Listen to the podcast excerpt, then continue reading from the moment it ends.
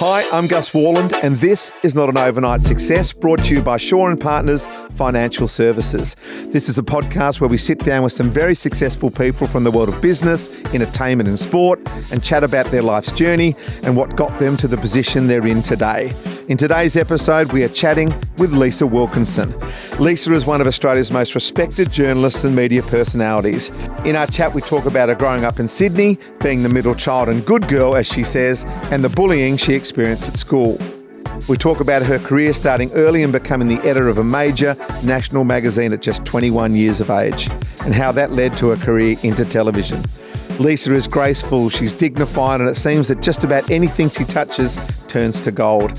She's incredibly talented and hardworking, and she learned to trust her instincts and seize the opportunities that came her way, even if she didn't quite feel like she was ready for them.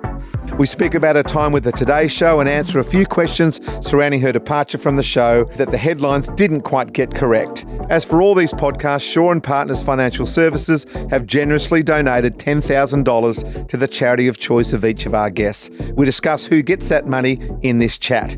The executive producer of this podcast is Keeshia Pettit, with production assistance from Kelly Stubbs and Brittany Hughes. Let's get into our chat, and I hope you enjoy it with Lisa Wilkinson. Lisa Wilkinson, welcome to the podcast. How are you? I'm great, Gus. I've had a week off, and so I feel like I could take on the world right now. And you just had COVID as well, so you feel like you got the antibodies. I've the got the, antibodies. I feel like I should have one of those Superwoman suits on. Nothing can touch me. There's lots of people that would say that about you that haven't met you as well. Because I said today that I was going to have you on the podcast, and people are like, oh, I'd love to meet her. You know, you are someone that a lot of people look up to and feel like they know you because they've watched you for so long. Do you feel that yourself? It's always really lovely when people come up to me in the street or, you know, I'm in a cafe or something and they come over and say hello. And other people often wonder if I have a problem with that. Yeah. And I figure the day that I decide that someone coming up and saying how much they love you or love your work or, you know, you did something that really touched them, if I get tired of that, can you tap me on the shoulder, Gus, yeah. and say, Lisa, you don't deserve yeah. this spot anymore. Move over. Somebody else can be here because it is. It's a wonderful thing to be a journalist and be able to do work that people get something from. That yeah. that's an incredible privilege, and it's it hasn't been lost on me for the forty years that I've been a journalist. No, I imagine that's the case, but I, I'm assuming that that is who you are as a person, though. Like you, people look at you as someone that you're a safe pair of hands. Like if Lisa says it, that's what's happening.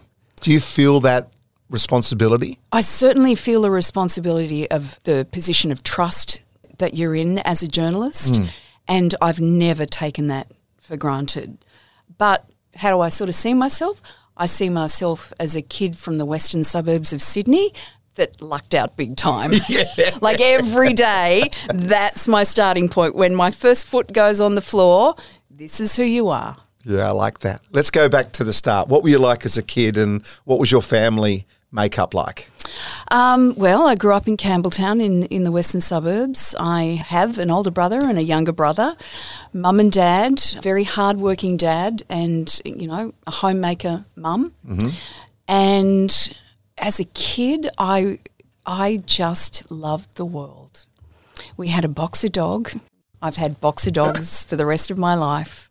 We lived in a very humble little weatherboard house that my father designed and we had a big backyard and every time it rained a creek formed at the back and we had big trees that we used to climb and we collected frogs and silkworms and uh, you know played on our bikes in the street. And i remember the day that the street lights went on for the very first time and it was a really beautiful spot to grow up and you know surrounded by a very tight knit community, and I feel incredibly blessed because I know not everyone gets that yeah. as a kid. And you know, my father in particular was a very community minded man, and he was president of the local rugby union club, and he was president of the Lions Club. So he was all about charity and giving back always. That is still the star that I steer by. Is you know what would Dad think of that? And Dad passed away back in 1990 and at the time, he was running Sydney Rugby Union. And one of the footballers that he really admired, who was also a journalist, was a guy by the name of Peter Fitzsimons.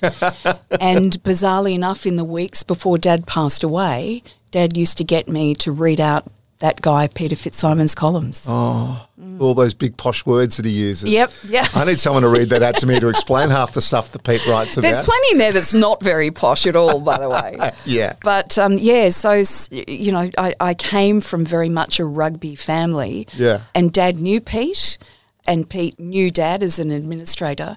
But we were never together at that point. In fact, my two brothers played for the rugby union club that my dad was president of. All of my girlfriends dated all the guys in the team. My mother did the sausage sizzle every Saturday. And so I made a very conscious decision I'm never dating a footballer. The dog and I are staying home on Saturday afternoons. like, I'm not, I want my world to be bigger than football. Yeah, yeah. And blow me down if 18 months after dad passed away, I started dating this guy called Peter Fitzsimons. And nine months after that, I was walking down the aisle, sadly not on my father's arm, but my older brother's arm. Yeah. And the best man was Nick Farr Jones, who just months before had held the Rugby World Cup aloft. 1991. Which, which was my dad's great ambition that the Wallabies could do that. Yep. And I looked to the heavens and I said out loud, Dad, you got me.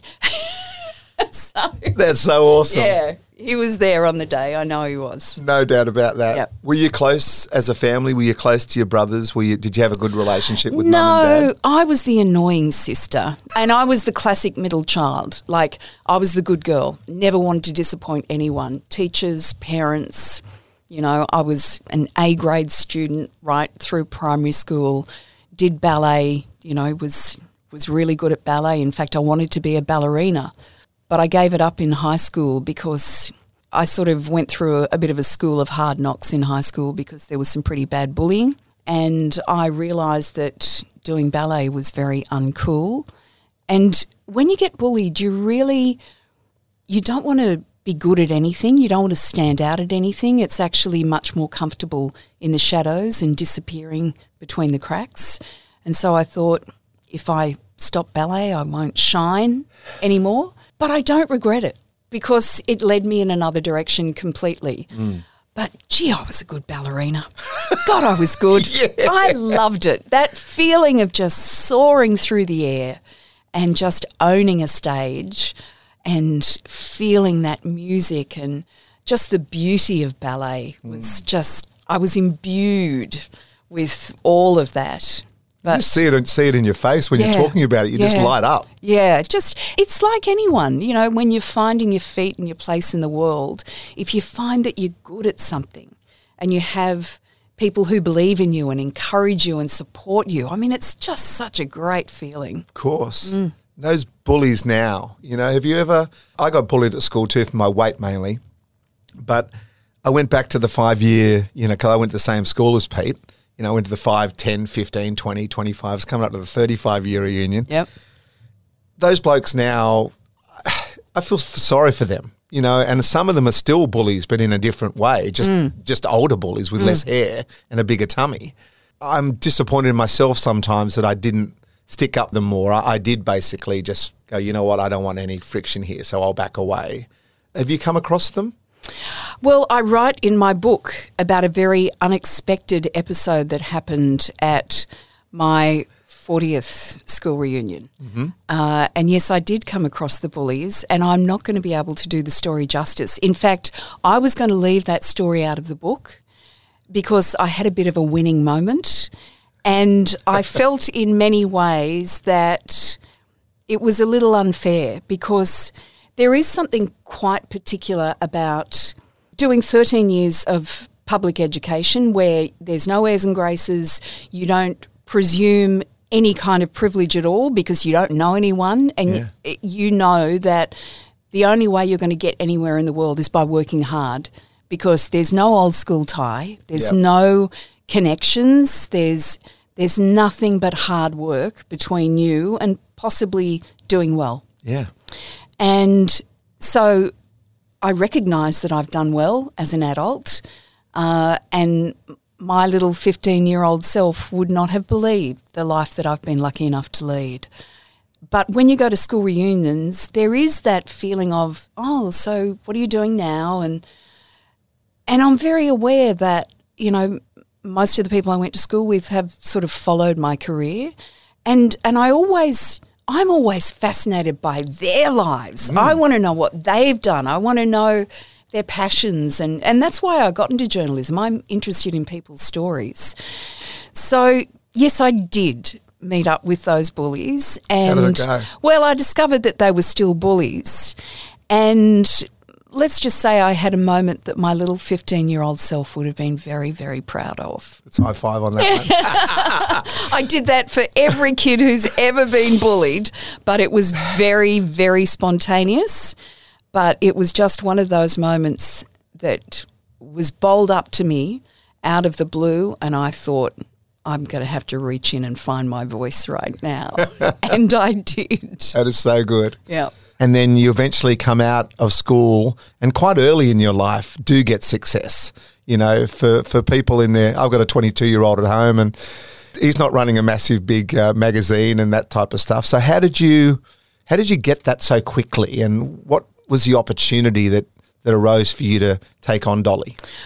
Well, like most young women of my era, growing up in the 70s and 80s, I read Dolly magazine. That was the go to teen Bible for every girl in Australia and every guy who had a sister who read Dolly. So, so Dolly was sort of looking after the sex education, the emotional well-being, the fashion advice, the pop stars, the everything yeah. of a typical Aussie childhood. The Bible. It really was, and it came out once a month, and every Tuesday I would be the first in line at the Chamberlain Street shops to buy my copy of Dolly on the way to school. and, you know, I would go into Miss Coleman's geography class and I would always have it confiscated.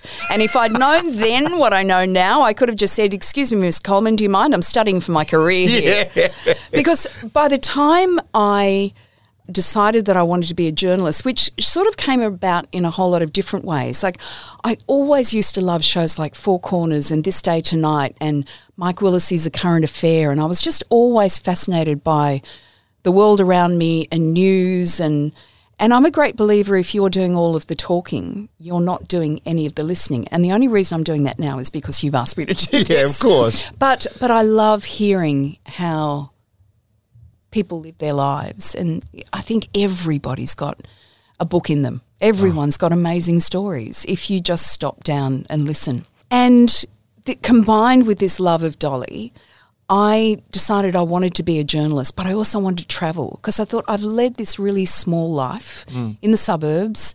I haven't really lived my life yet. And if I want to be a journalist, I want to go out there and I want to fall in love with the wrong boy in a cafe in Morocco and I want to fall asleep in a hammock in the Greek islands and I want to, you know, scramble to pay the rent in some squat in London while I'm trying to get together enough money to get back home again. And just know what the roller coaster of life when you're just out there on your own feels like. Because then I'll have something to offer once I come back and try and get a cadetship I had a bunch of friends I was going to travel with. So I thought, okay, I'll go to business college after I do year 12. I'll get shorthand and typing, which is what you needed back in those days. And then I'll get a job for a year, save really hard. We'll all head overseas and then I'll come back and I'll be worthy of a possible cadetship. But I did the shorthand and typing, and the very first day I looked in the paper for a job you know, in the women and girls employment section of the Sydney Morning Herald. There was a women's there was women and girls there section. There was. And yeah. isn't it fantastic that we look at that and think, what? Yeah, yeah, yeah. That's an indication we've of how far way, we've yeah, come. Yeah. And I stopped at this tiny three line ad under the letter D that said Dolly Magazine is looking for a secretary, stroke editorial assistant, stroke Girl Friday, who is prepared to do absolutely anything. Phone Kathy on 699 3622. You remember? I've still got the ad. so I phoned Kathy on 699 3622 and somehow out of the dozens and dozens and dozens of girls that would have applied for that job, I got it. And from the very first moment I walked in there, I had found my passion. There was just nothing else I wanted to do. And it was a really small staff, but the editor was was much older than the magazine's readership. So she was 55. And it's amazing how so not old that woman sounds to me these days. Yeah. But she was very out of touch with the readership. I had seven years of back issues of Dolly still sitting under my bed that I still flicked through. Even though I was 19, there was just, it had taken a place in my heart that you know, I'd grown up with every single one of those issues. I couldn't throw them out. I'd be throwing out my my adolescence. Yeah. And so I was I was just so connected to that audience and it just came to me really easily. I just knew what they needed to do because I felt the magazine was out of touch and I kept making suggestions in editorial meetings and I really knew that the 55 year old editor was out of touch when I said to her, look, we just have to realise that the Bay City Rollers are no longer cool and we should do a giant tear out poster of Meatloaf. And she looked at me with horror and she said, Lisa, these are not the Woman's Weekly cookery pages. And I Wow.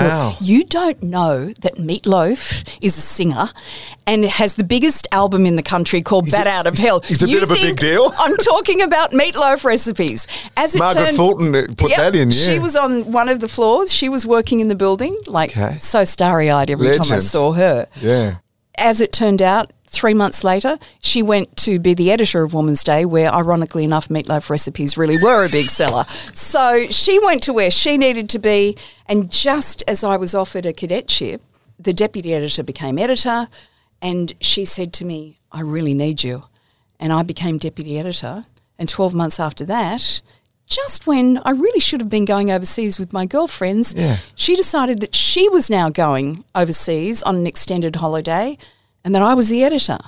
And it was, I didn't even have a moment, Gus, to think about it because I couldn't. Because I just knew all over this building with Women's Day, Cosmo, Electronics Australia, uh, People magazine, like they were all in this building. It was part of Fairfax.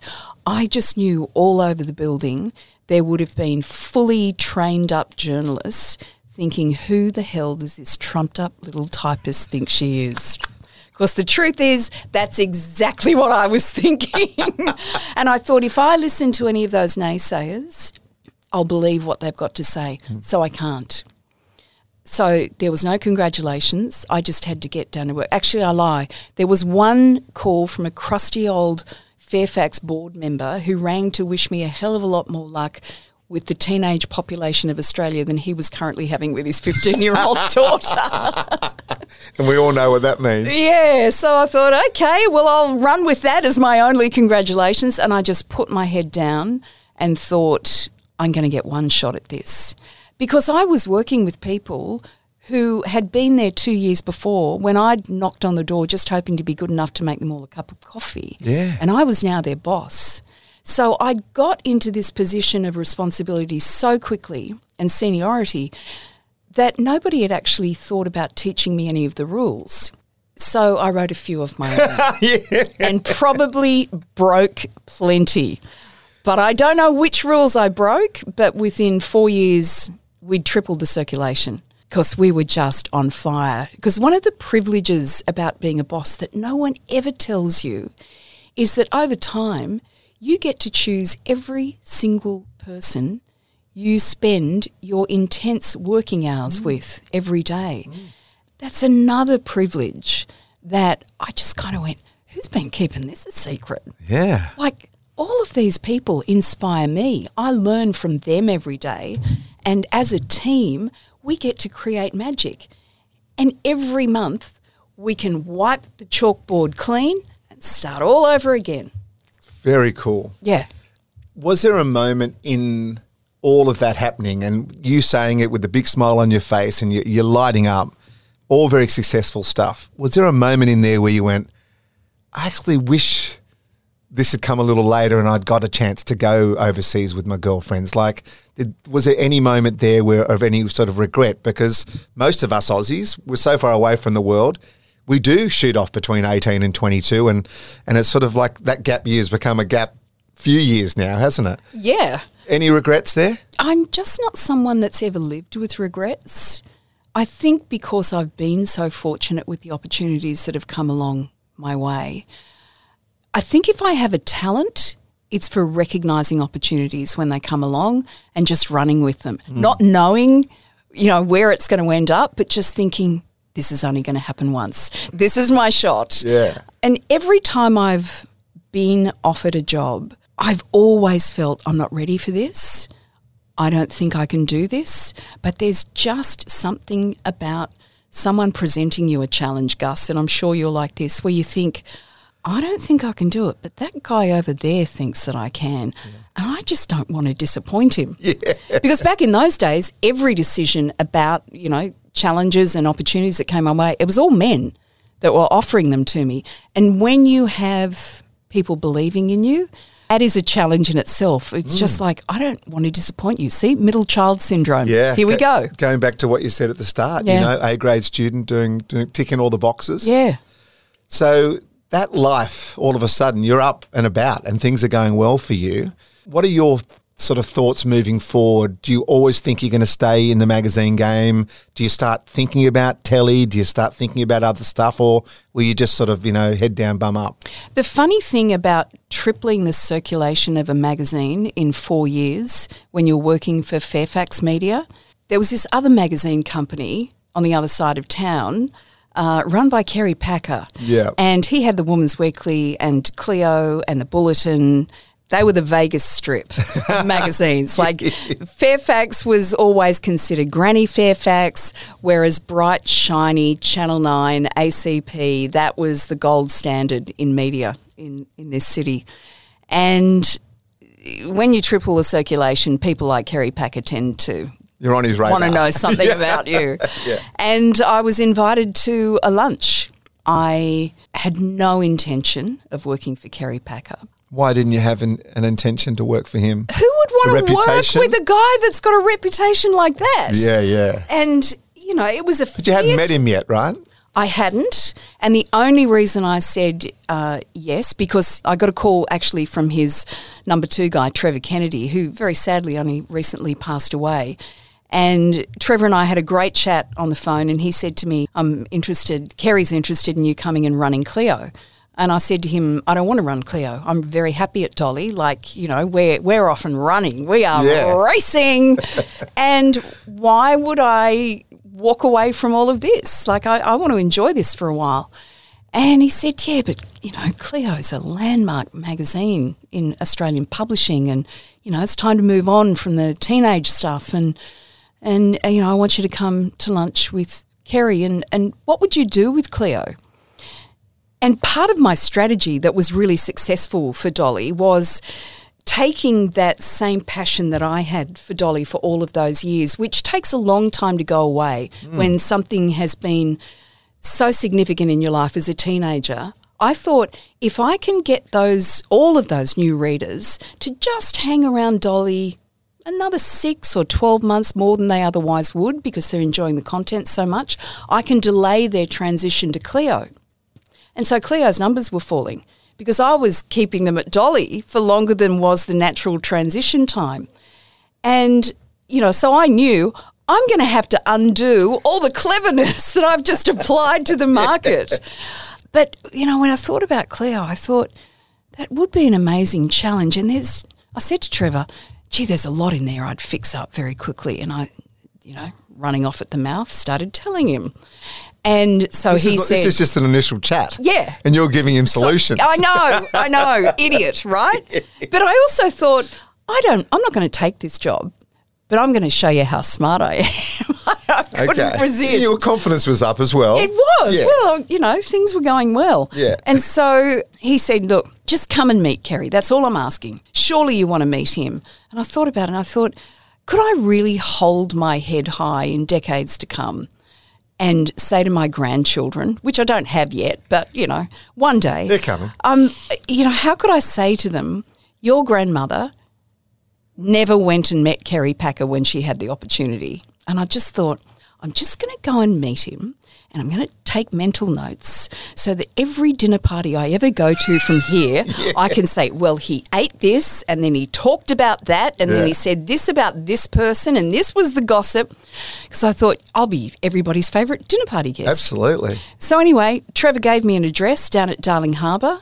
at a time when Darling Harbour was still a bit of a swamp. And Trevor gave me this address. And when I arrived at the address, I didn't see a restaurant that, like I was presuming. Hmm. There was just an, a, a bit of sort of concrete asphalt in, on a big block with cyclone fencing around it and the whirring blades of the Channel 9 news helicopter sitting in the middle of this big vacant lot, ready and waiting, I discovered, to whisk me up to Mr. Packer's summer residence at Palm Beach. Oh, yeah. And I'd never been in a helicopter before at this point in my life. I don't know what this is, but I'm going with it. Yeah. And I just got in the chopper and decided to enjoy the view with, in fact, the very same pilot who went on to give Mr. Packer one of his very own kidneys. So I'm so glad at that point in my life I didn't know that was part of his job description in the employment of Kerry Packer. Anyway, we landed down at Palm Beach, and I, I write in the book about an incredibly embarrassing episode that happened when the helicopter landed. And I'll leave it that for anyone who reads the book. But let's just say it involved me and a whole lot of seagull poo. Uh, and I was that was the state I was in when I met Kerry Packer for the very first time. Yes. And I also looked like I had wet myself.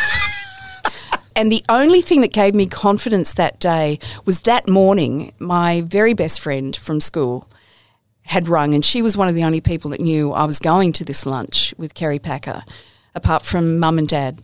And she said to me, Are you okay? And I said, You kidding? I've been throwing up all morning. I am terrified. And she said to him, Don't be ridiculous. You've already got a job.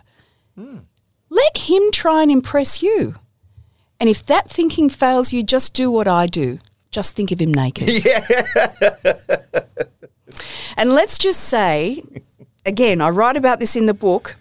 A moment happened when I met Kerry Packer that almost became a moment where I didn't even have to think of him naked. And I'll leave it there. Yeah, it's great. You'll enjoy that story. so you, you're happy with Dolly. Everything's going well. Selling more than ever before. Excited. Built mm-hmm. your own team. Everything's mm-hmm. going well. Yep. You then go up on the chopper. You see Kerry. He obviously does his magic.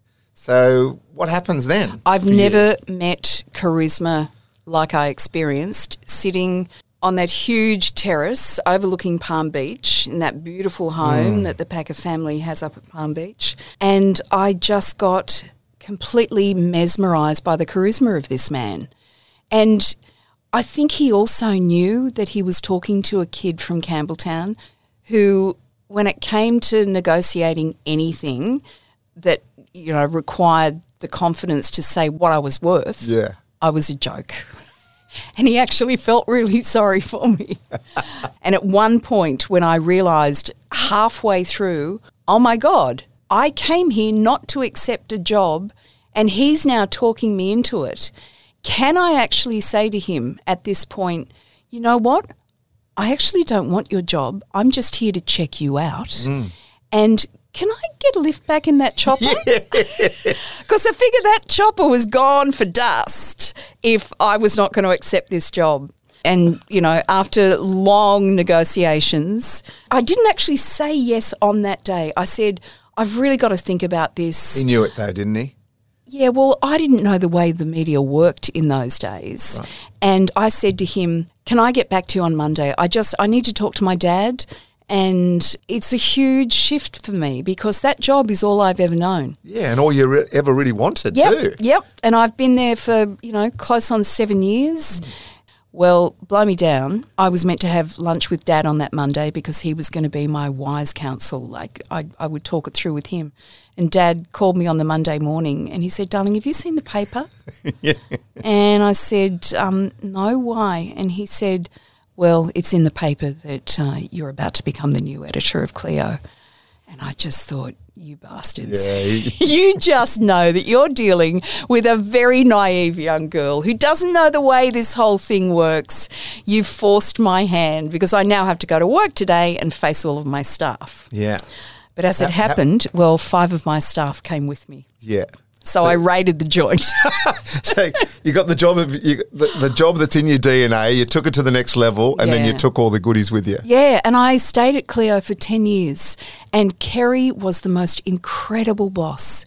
He was so, like, he said to me at one point, because I said, I've, I've managed to live a really autonomous life at Fairfax because none of those guys that, that ran Fairfax had any clue what I was doing at Dolly that was working. Right. And it was just like, don't anybody interfere, just let her keep going because mm. whatever she's doing is It's working. making a lot of money for us. So I led a very autonomous life. And I said to him, I just don't think you're that kind of boss. I think you're going to be breathing down my neck the whole time. But he said to me, Why the fuck would I breathe down your neck? I'm going to pay you a shitload of money so you do the job. Okay. So I always knew that if I didn't deliver, I would be out of my ear quicker than I realised that I'd been picked up and thrown on the street. Okay. But it's amazing how that keeps you focused, Gus. Yeah. But but, But I, that's the first time you've had that type of leadership, though. You pretty much had run your own show there for so long. and it's good. You know, I I have always wanted to live a life where I get those challenges, where I just think, can I do this? I don't think I can do this. And and in the early stages of Cleo, the first thing I did was drop the centerfold, which had been going for thirteen years. That's what it was. Everyone knew it as the magazine with the centerfold. Mm. But I just thought, like any great joke, because it was, you know, different terminology these days, but it was a Me Too moment for women where they were saying, look, you guys can have your Playboys and your, your penthouses and you can ogle over women's bodies. Well, the times are changing. We can now ogle over men's bodies because we're in charge of our own bodies now because Yeah. that was the message at Cleo. But I thought, like, you know, it was always done with a beautifully cheeky sense of humour, that Yeah. centerfold. And it never kind of felt exploitative in the way that female centerfolds might. yeah. But I just thought after 13 years, you know, it's time. But the circulation faltered in that first year.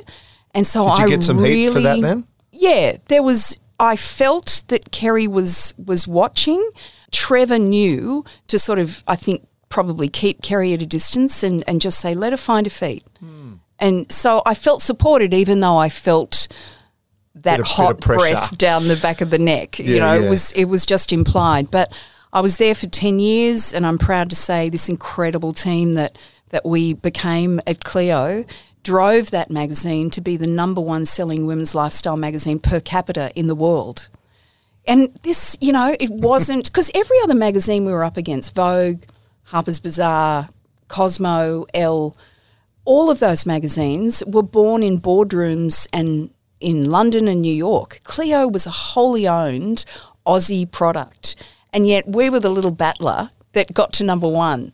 And I loved that. I, you know, I'm a proud Australian, and So I, you should. yeah. So Dolly and Cleo were uniquely Australian Australian products, and both of them, by the time I finished at Cleo after ten years, both of them had international editions. So I love the fact that you know our titles had pushed back the other way, which was great. I love it.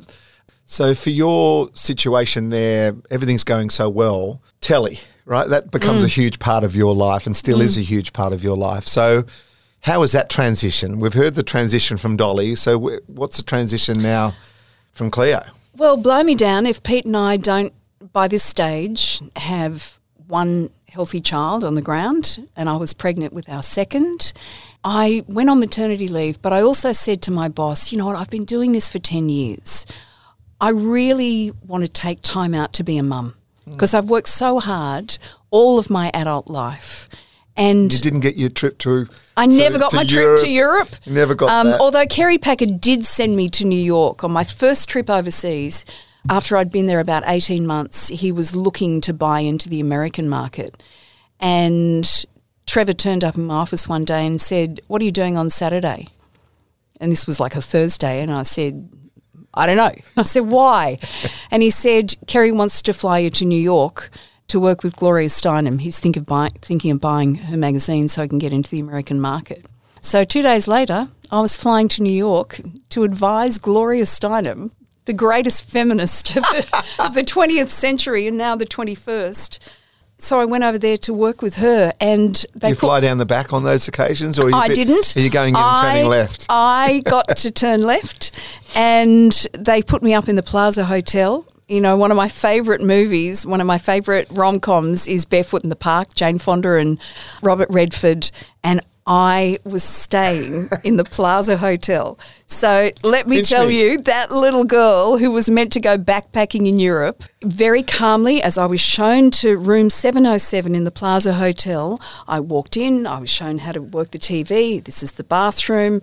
There's the menu if you want to order room service. Is there anything else, Miss Wilkinson? No, that's fine. Thank you very much. and I counted to 10 after he'd closed the door and I got up on that bed and I jumped on it and I screamed my lungs out. You beauty. What a I just thought if you wait sometimes other things can happen. They sure can. Just quickly interrupting the episode to say a very big thank you to the sponsor of this podcast, and that is Shaw and Partners Financial Services. Shaw and Partners are an Australian investment and wealth management firm who manage over $28 billion of assets under advice. With seven offices across Australia, Shaw and Partners act for and on behalf of individuals, institutions, corporates, and charities. For more info, you can check out their website at shawandpartners.com.au. That's S H A W for sure. Shaw and Partners Financial Services, your partners in building and preserving wealth. Now let's get back into the episode. Yeah. And you made some good calls all the way through, and people keeping backing you, which is what I love. It. That's the theme that comes through your book, and it also comes through this chat. Is that you never thought you were quite good enough. Mm. You gave it an absolute go. You were good enough, and then you've brought people along on this journey with you. Yeah. So how hard was it to move away and go to telly? Well, so so I said to my bosses, look, I want to take 12 months off and I just don't feel it's fair for somebody else to come in and sort of have a holding pattern until I get back from maternity leave. So I'm going to leave Cleo. I don't know if you'll have a job for me in 12 months time, and if you don't, that's fine because Pete and I, you know, we want to have a couple more kids and we'll just we'll see how that goes, but I'm very happy to hand all of this over to the lap of the gods at the moment. Okay. And if you still think, you know, you, you want me in 12 months' time, great. And if you don't, I will accept that as well. Is, but is that absolutely the truth? Because that is ab- God's honour Because for me, it's like, of course, they're going to, like in 12 months' time, if you're available, they're going to hope to get you because you're going to have other options. Did you not feel that? Well, Kerry had asked me on a couple of occasions to edit the weekly, and I, I just didn't feel I was grown up enough. it's just like Getting back where- to meatloaf again. Yeah, exactly. That's where the adults go, and I don't know that I'm that yet. So I thought, you know, maybe he'll offer that to me down the track. But you know, people have jobs. It's just not like, okay, well, Lisa's back. We'll get rid of that person. Yeah, and I also didn't want to be that person. And as it turned out, six months into my maternity leave, I got a call from a guy by the name of Brian Walsh, who I'd known as the 2SM publicity director back in the, you know, the good old days of 2SM and the Hit Network, as it was known then. He said to me, Lisa, we've just started up Foxtel and I want to bring back a show called Beauty and the Beast. And I'm wondering if you know it. And I said, Oh, yeah, my mum used to watch it because it had been on and off Australian TV for almost 40 years. And I said to him, You know, it's, I really like that show because it's got a real diversity of women on there, you know, who all sorts of ages, all sorts of backgrounds, and, you know, they're wise old heads. And he said, Yeah, I'd like you to be one of our regular panelists. And I thought, it's funny, I've done lots of interviews over the years, but I'd never looked straight down the barrel of a camera, which is a big black hole. It is Yeah. nothing more than that. And you've got to imagine that you're talking to a person. There's a skill I don't have. It was only a six week series. And he said, Would you be game enough to give it a go? And I just thought, What's the worst that can happen? I can be terrible at it. That's okay. I know I can edit magazines, so I've got my skill. Yeah. I'm also a very good receptionist. I can still do my shorthanded typing. So I've got some runs on the board that I can always go back and rely on. I actually thought I would be terrible because I had no clue. And I was also sitting at a desk with absolute veterans like Jeannie Little and Ita Buttrose. Yeah. And the guy who was the beast, you know, Brian had said to me, when I said to him, because like John Laws, Derryn Hinch, Eric Baume, Stuart Wagstaff, you know, male icons of Australian television had sat in that chair. And I said, so, so who's the beast? And he said to me, oh, do you ever listen to 2UE? And I said, well, not if I can help it. um, I'm more an FM girl, Brian. And he said, oh, there's a guy called Stan Zemanek. And I said, oh, no, I don't don't know him. And he said, he's on late at night. And I said, oh, not that right wing shock jock. And he said, yeah, yeah, that's, that's him. That's him. That's the one. anyway, I turned up on the first day and Stan and I, it turned out, were sharing a dressing room. So, you know, he really? would go in and get changed and then come out and then I would go in and get changed. And we got talking and, and he was actually a really lovely man.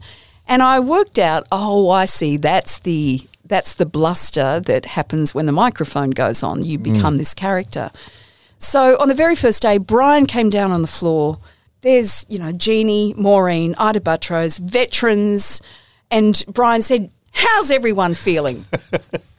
and Ita said, Brian, it's a privilege to be sitting here. Thank you so much for, you know, the elegant, graceful, yeah, beautiful, measured Ita. And then Brian looked over at Stan and I, who had not said a word, looked like a couple of rabbits caught in headlights. And he said, What the hell's wrong with you two? And Stan and I just looked at each other and basically said at the same time, We've never done this before. Yeah. And he looked at, at, us both and sort of stepped back half a pace and he said, Oh, for Christ's sake, get over yourself. It's only television. and it was the best advice yeah. for someone who ended up making the second part of her career about television because TV is a really weird beast. Cameras are very strange things. it says nothing about you as a human being, whether you're good on TV or not. It just means that you can fake really well that you're talking to a person in that big black hole, yeah. which kind of doesn't say great things about you if you stop and think about it for too long. But it just meant that I was relaxed from that very first day. And also, Stan was good at needling, and I quite enjoyed the banter with him, and I, I felt very honoured to be in the presence of, of women who could teach me a lot mm. about being in a TV studio it was just a great introduction because, you know, Brian said to me, you know, the second thing he said after that, he said, Oh, for Christ's sake, no one's watching. It's just like, it's only Foxtel. Yeah. So it's not like anyone's going to see this. So there were just sort of a couple of comfort pillows that yeah. were placed around me in, in those early days. And the series kept getting renewed. And then Channel 10 bought it. So I had this really soft introduction to being on TV. And I went back and did a bit of magazine consultant consultancy, and I was getting offers internationally to work on magazines overseas. So I had this really lovely mix of things that I was doing. I was doing a bit of radio. So I just never went back to full time editing mm. because I preferred just having a mix of things that I was doing.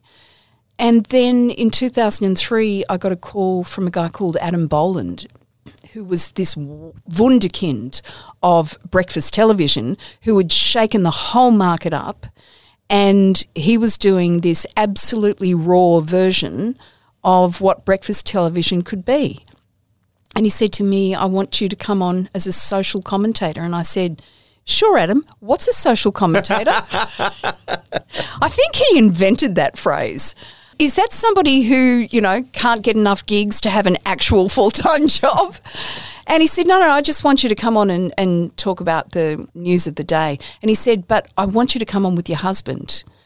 And I said to him, Nah, nah, I don't need to have domestics on national television. Yeah. But as it happened that day, Steve Price was at our house for lunch. He'd just taken over the breakfast slot at 2UE and Pete was working at 2UE and he invited him over for lunch. And Steve and I used to have, you know, quite good banter with each other. Didn't ag- agree on some things, agreed on others. And I said, but I tell you what, Steve Price is sitting at our place having lunch right now. I think I could do it with Steve really well. And so I just started doing that. And then Adam asked me, would you mind filling in? Uh, for Mel when she's on holidays and started doing that. And then they decided they wanted to do a weekend version of the show, and I got to host that. And by 2007, we'd all been watching very closely the sort of unfolding drama that was happening over at the Today Show because Sunrise had been so brilliantly run and the audiences had connected with it and Today Show was in a bit of trouble. And I think there were five women in succession that had sat next to Carl. And I got a phone call out of the blue saying, Would you be interested? And through Adam and through working with Mel Doyle in particular, I got this great love of breakfast television. And, you know, it's an extraordinary thing to be invited into people's homes when they wake up, when we are all at our most raw, our most unshowered, unshaven, untoothbrushed. vulnerable, Uh, yeah, it's it's really a time of day when it's a very special thing to invite anybody into that environment because people don't invite anyone at breakfast time because we're looking for missing socks, there's a missing library book, someone hasn't made the school lunches, you're yelling. It's the mechanics of being a family. So if you are a warm presence in people's lives, wow, you get to tell them what's been going on while they've been asleep. Mm. And you get to interview prime ministers. And, and I just thought, I'm going to get offered this once in my life. Here I go again. Another- another one, Keeps yeah. happening. Yeah. And I thought, but I was leaving the number one rating, far and away the number one rating breakfast show. And I knew a lot of people would think I was crazy. But I also thought Mel Doyle's got a job for life. She's not going anywhere, and nor should she. Look at the success of the Melancholy brand. Yeah. Like that was one word, Melancholy. Yeah. There's Natalie Barr as the long-time newsreader. If Mel decides that she wants to move on, Nat is the obvious choice. If I'm really lucky, I'm third in line here. And, you know, I wasn't 25. Yeah. I was in my 40s. And I thought, I can sit around here hoping and, you know, praying, but not even hoping and praying because it's a huge thing to take on that hosting role. Oh, of course. Like I'd seen it up close, but I hadn't sat in the chair as, you know, you're it. Yeah. But I just thought, "Ah, I, it probably won't work. And hey, it's only television. And if, you know, I've got a husband that loves me, I've got a family that are healthy and well, and I'm just going to give this a shot. And I'd been introduced to Carl at the Logies by Larry Emdur. I, There's a couple of loose cannons right there, Larry and Carl. Talk to me, especially at the bar at the Logies. And it had been a very short space of time between me being quietly offered the job and the Logies.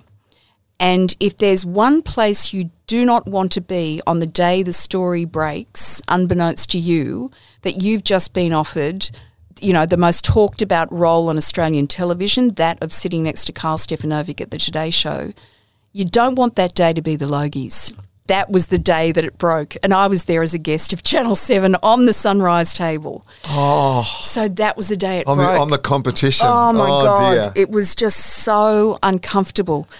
and as you know, at the Logies, when the ad break happens, that's your time to run out to the loo, and you've got to get back before the ad break finishes. Otherwise, you get locked out. Well, I got locked out, and I looked over towards the bar, and there was a group of people, and I saw the lovely Larry Emdur, and I thought, "There's a friendly face," because I, I just the whole night I've been keeping my head down. Don't look at me. Don't anyone look at me. yeah. I'm not telling you if I've been offered the Today Show. So I walked over towards Larry and he said, Well, aren't you the most talked about girl in the room tonight? And I said, Oh, Larry, don't. I don't want to talk about it. And he said, That's okay. I think you'll want to talk to this guy. And he slapped the guy on the back. He turned around, it was Carl. And anyway, I missed a couple of loo breaks because we just started chatting. And I'd, I'd seen him and I just thought he was a bit unformed, but I just thought there's something there that's really charming. And I also knew he was a very good journo. Mm. He was great on the ground. Whenever I saw him go out to stories, he could do it up there with the very best. And I didn't have that training at that point. And I just thought, there's someone I can learn from again. So I just took a leap of faith and thought, yeah, I'm going to give it a go. And the rest is history in terms of a nice little chunk there. Yeah. Let me stop you for a moment because people listening to the podcast series would have already heard from Carl. And he's a friend of mine and someone that I enjoy his company. he speaks about you so fondly in the podcast where he was like trying to work out whether or not he could do the job himself. And he said, as soon as Lisa came around, she gave me permission to be myself. And the connection was just pretty much straight away. He went, Oh, at least I've got someone sensible next to me that can do all that stuff and I can sort of be myself. And he said, allowing me to be myself ended up making me better to do the sensible stuff as well. And that's why he loved that relationship between you two so much. That's lovely to hear. And I do feel that we both gave ourselves permission to be ourselves because we just liked each other straight away. And over the years, we always knew at the very heart of it, we liked each other, we could challenge each other, we didn't agree on everything politically, and we would have great discussions about, you know, where things are up to in politics. And we would also, you know, when we were doing solo interviews, we would, you know, if one of us thought of a question while the other one was doing an interview, you'd quickly quickly write something down. So that we so all great teamwork and chemistry yeah, there. Yeah, we always supported each other, but we could make each other laugh as well. But we could also surprise each other, and a role like that, when you know, just as everyone at home watching is at their most raw, when you're getting up at three o'clock in the morning and you've got to hit the ground running. There are particular challenges to doing those hours. I mean, like every shift worker listening to mm. this, just tiredness alone. And, you know, we would often swap stories at the desk about some grumpy mood that you were in last night and you had a fight with your partner. And, you know, it was just part of sharing the experience of doing those hours and the intensity of the microscope that you are under doing breakfast TV because it's like no other slot on television, the scrutiny that you are under. Yeah. So you do feel like you're part of a, a, a very small team of people going through the same experience. And like any marriage, because it is, um, you know, that was my work marriage, you want to keep feeling like you can keep pulling back the layers of an onion. And really, right up until my very last day with Carl, we could still, you know, reach in and do great stuff. We never lost that. How long did it take you to go from where today's show was to the juggernaut it became?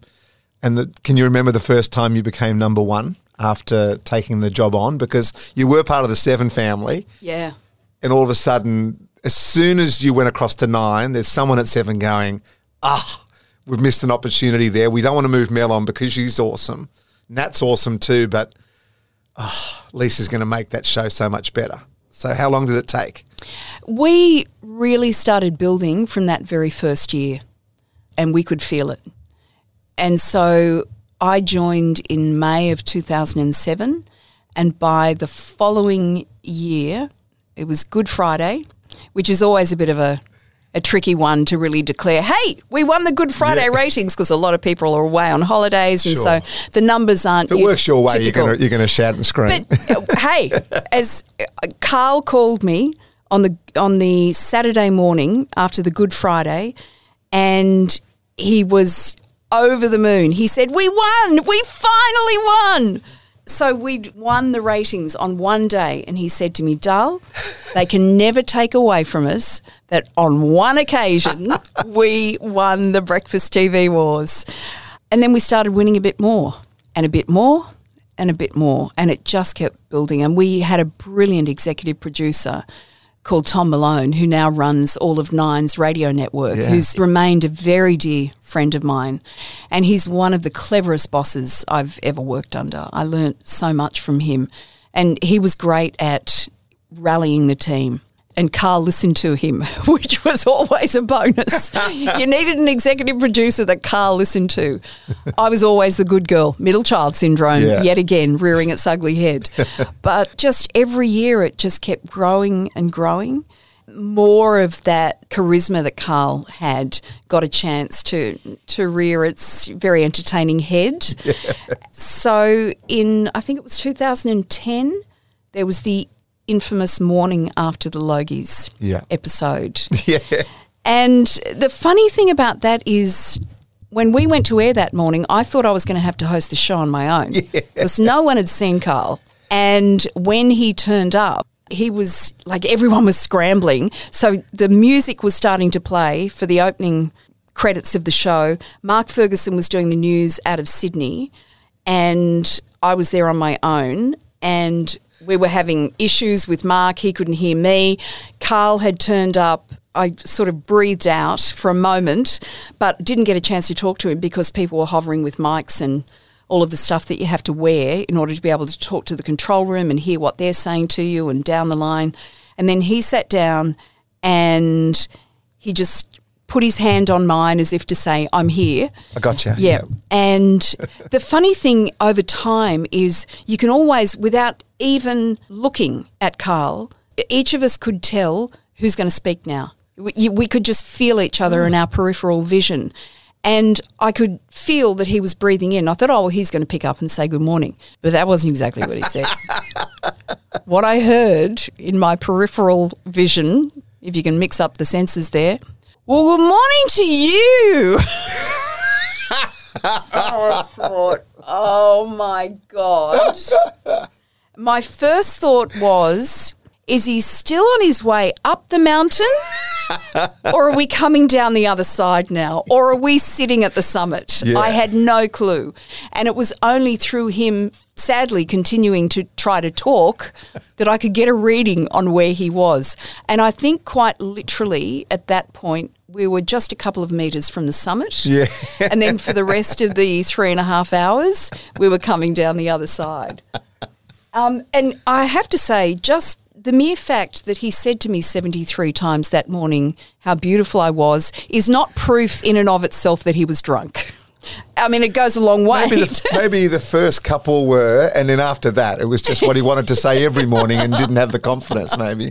he was very funny that morning. We could do a whole podcast just on maybe not that morning, but certainly all the fun that you guys have had and a lot of the big stories that you broke as well together. Mm. And and like you said, after doing eleven years of Brecky Radio with Matty Johns and MG, you know, there were moments there when Maddie was asleep through songs or we'd play an extra song to give him an extra few minutes to gear up. And that's what stopped him doing Brecky Radio in the end for Maddie Johns, who was so tired.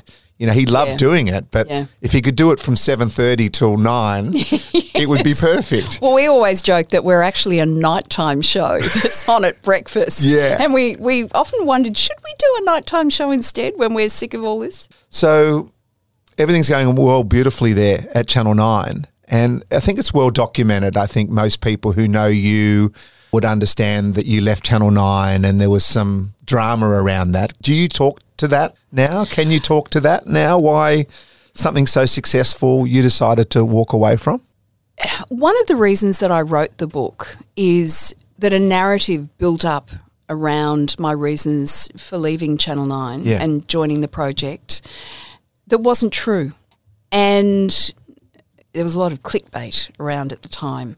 And I could have got down in the mud and tried to set the record straight, but you can lose a lot of skin doing that. And you start to play into a tit for tat game, and I didn't want to do any of that. I just thought, I've moved on. I wish everyone at the Today Show all the very best. I became the longest serving Today Show female co host in its history, and I wear that with such pride because every single day I turned up at that show was a privilege.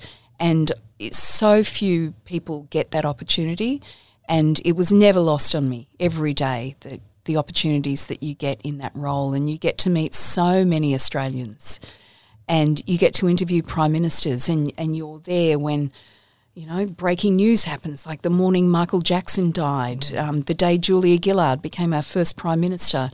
Carl and I hosted the wedding of William and Kate. Like it just, it blew my mind that I was in this position. But the project came along at around about the same time as I was talking to Channel 9 about, you know, my, my contract. And basically the, the decision was made for me. One of the reasons, of the many reasons I wrote my book, is I just thought I want to set the record straight. Mm. Because it's not a simple, you can't reduce down to a simple headline, a simple cheap headline, which most of them were, why I left and what happened. And I wanted to make it clear in the book how grateful I was for the relationship that Carl and I had because it was a gr- we were a great team. We knew we were a great team because we were enjoying it. But just towards the end, things were happening that just weren't making it an ideal place for me. Mm. And so going to the project, it felt like the right move to make. And it's that thing of the roller coaster of my life, of, of being in the media. And I just thought, I want to learn something new. I want to start doing more long form journalism. And had I not made that move, I would never have got the phone call from Brittany Higgins. You know, in many ways, that story has been the greatest privilege of my journalistic career to have a young woman like that in such a vulnerable situation trust me so completely with her story. Mm. And since the story went to air, you know, the, the way things have unfolded, I've, I've seen government up close and it's not attractive at all. Yeah. Uh, you know, all the backgrounding that, that went on. I always think that things happen for a reason. And I can genuinely say I walk away from the time that I had with Karl with nothing but love in my heart and great affection for him and for having been a part of a success story. Well, he certainly feels the same way. There's no there's no doubt about that. From my point of view, I just sort of miss you, I suppose. You know, like Aww. I know you're on the project in Channel 10, but just in my life, it's just a different time of day.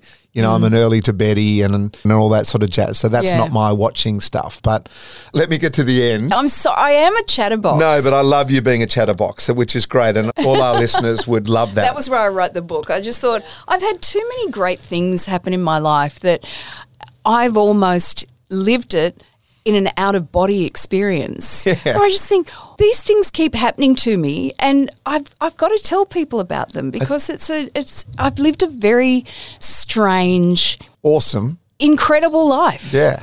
The other thing, I think at some stage you're going to have to start believing that you're quite good at whatever you whatever you do, and the people that put you in these positions, they're not idiots. You know what I mean? So at some stage, if you could lock that in, okay. Um, I'm coming back to you for career advice. Yeah, future, just if if someone comes up and says, "I think you should do something," just do it. Yeah.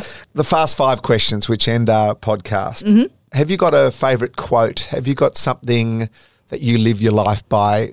In the book, because I collect quotes, I just, I love other people's beautiful use of the English language and wisdom. Yeah. And so at the start of every chapter, I've put, I, th- I, think there's 38 chapters in the book, or did I get into the 40s? Maybe I got into the 40s. yeah, I did get into, I think I got to 45 chapters.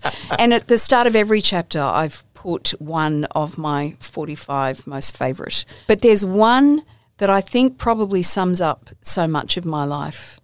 And it's the way I've lived it, and that is listen to your gut instincts because they are your guardian angels. Oh, I love that. That's great. Favorite holiday destination? Probably anywhere in Queensland. Really? I just I love Queensland. Karl said the same. Karl said the same thing. Yeah. I thought you were going to say New York, or you're going to say the Maldives, or the Amalfi Coast, or something. Like I love all of those destinations. I love going to New York to see Hugh and Deb. Yeah. But they're all kind of a bit racy for me. If I want to breathe out and just want to be, I always find because Pete and I had our honeymoon in Noosa, and I probably go back to Noosa, find myself there at least once a year and I just, I love walking through that national park. Mm. I love going for a swim at, at the beach there and off, just off Hastings Street. I love the restaurant strip.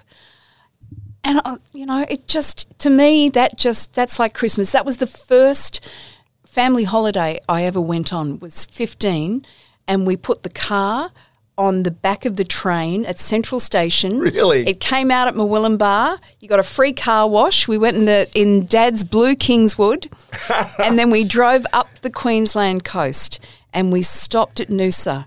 And I remember Dad driving down Hastings Street, and there were still vacant blocks of land in Hastings Street at that time. Snaffle a couple of those. And down the end was the caravan park, and there were women walking around in string tan through bikinis, like it was a scene out of Woodstock. this was the early seventies, and I just remember thinking, "This is Nirvana," and yeah. it, I've never lost that. Well, Karl said exactly the same thing. Said Noosa. Yeah. Favorite uh, book. Except you can't say your own. Hands down, Harper Lee's To Kill a Mockingbird. Oh yeah, so many people. Have. Scout, my hero. Favorite movie? Guess who's coming to dinner? Katharine Hepburn, Spencer oh. Tracy, um, Sidney Poitier. The lessons that I learnt as a little girl growing up in Campbelltown and understanding the injustice of racial vilification and but also how families should work and oh just that speech that Spencer Tracy I'm going to get tears. Spencer Tracy delivers at the end. Take a breath can you quote it? I wish I could. Okay. I wish I could do it justice but it's about love. And it doesn't matter where you find it but it's about finding it. Isn't that funny? Comes straight back. That's good. Last question, and this might get you emotional as well. Very lucky to have a sponsor like Shaw and Partners. Earl and Al are just both very beautiful people. So every guest gets $10,000 to give to their favourite charity. So who would you like to give it to? And if you can give our listeners a bit of an understanding where $10,000 what that will do for the charity or what they will do with the money? Well, I hope I don't lose my ambassadorships with a number of charities that it's I'm involved with. It's, Fred Hollows Foundation, National Breast Cancer, Breast Cancer Trials, Butterfly Foundation, Sydney Children's Hospital. I love all of them equally. it's a bit like loving children. Yeah. But on that note of children, it's not a charity that I'm specifically involved with, but I think right now after two years of the pandemic and a very complicated world that our children are growing up in, I would love to give the money to Kids Helpline. I think that they are such an incredible service at the at the very front line when kids often don't feel like they've got anyone in their life that they can trust, that they can turn to in a real moment of need. Mm. And without proper funding, those calls can go unanswered. And they don't get anywhere near the funding that they need or deserve or that our kids deserve. Mm. And I would love the money to, to go to Kids Helpline. They're an extraordinary organisation. No, they certainly are. I, I know them well and we'll make sure that 10,000 goes to them and let them know that that's what you wanted. Thank so you so much. It's a pleasure. And like I said, we could have talked, I think, for a long longer than we have. But thanks so much, Lisa. I know you're very busy. I know Thank you've got a lot Gus. on. I think the book – for me gave me a bit of an insight into someone that, like I said off the top, that is much loved and respected in this country. And uh, so go out there and, and buy a copy. Thank you, Gus. So lovely to see you. Good on you, Lisa. Well, that was Lisa Wilkinson. What I loved about that chat is that she never quite felt confident enough to take on the next opportunity. I was wondering why, and I asked her in there why she kept on getting all these opportunities. She never thought she was right for it. Well, she's an amazing lady, and I hope you enjoyed it. Coming up next on Not an Overnight Success is Ian Roberts. Ian Roberts was one of the toughest guys in footy. He's currently also known for being the only openly gay professional rugby league player in Australia. Ian has lived a very interesting and eye opening life. He's had some incredible highs, like representing his country and being the voice for LGBTIQ plus people, and he's faced some extreme challenges in his time as well, like not being accepted by his own family, the discrimination he faced for decades, and the brain injuries he has suffered as a result of his career. If you've enjoyed this podcast, we ask that you share it with someone who you think might get something out of it. You can also subscribe to this podcast on whichever platform you're listening to right now so that our episodes update as they're released.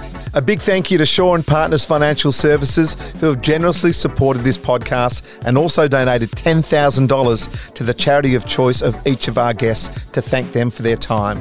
Shaw and Partners are an Australian investment and wealth management firm who manage over $28 billion of assets under advice. With seven offices around Australia, Shaw and Partners act for and on behalf of individuals, institutions, corporates, and charities. For more info, you can check out their website at shawandpartners.com.au. That's S H A W for Shaw. Shaw and Partners Financial Services, your partners in building and preserving wealth.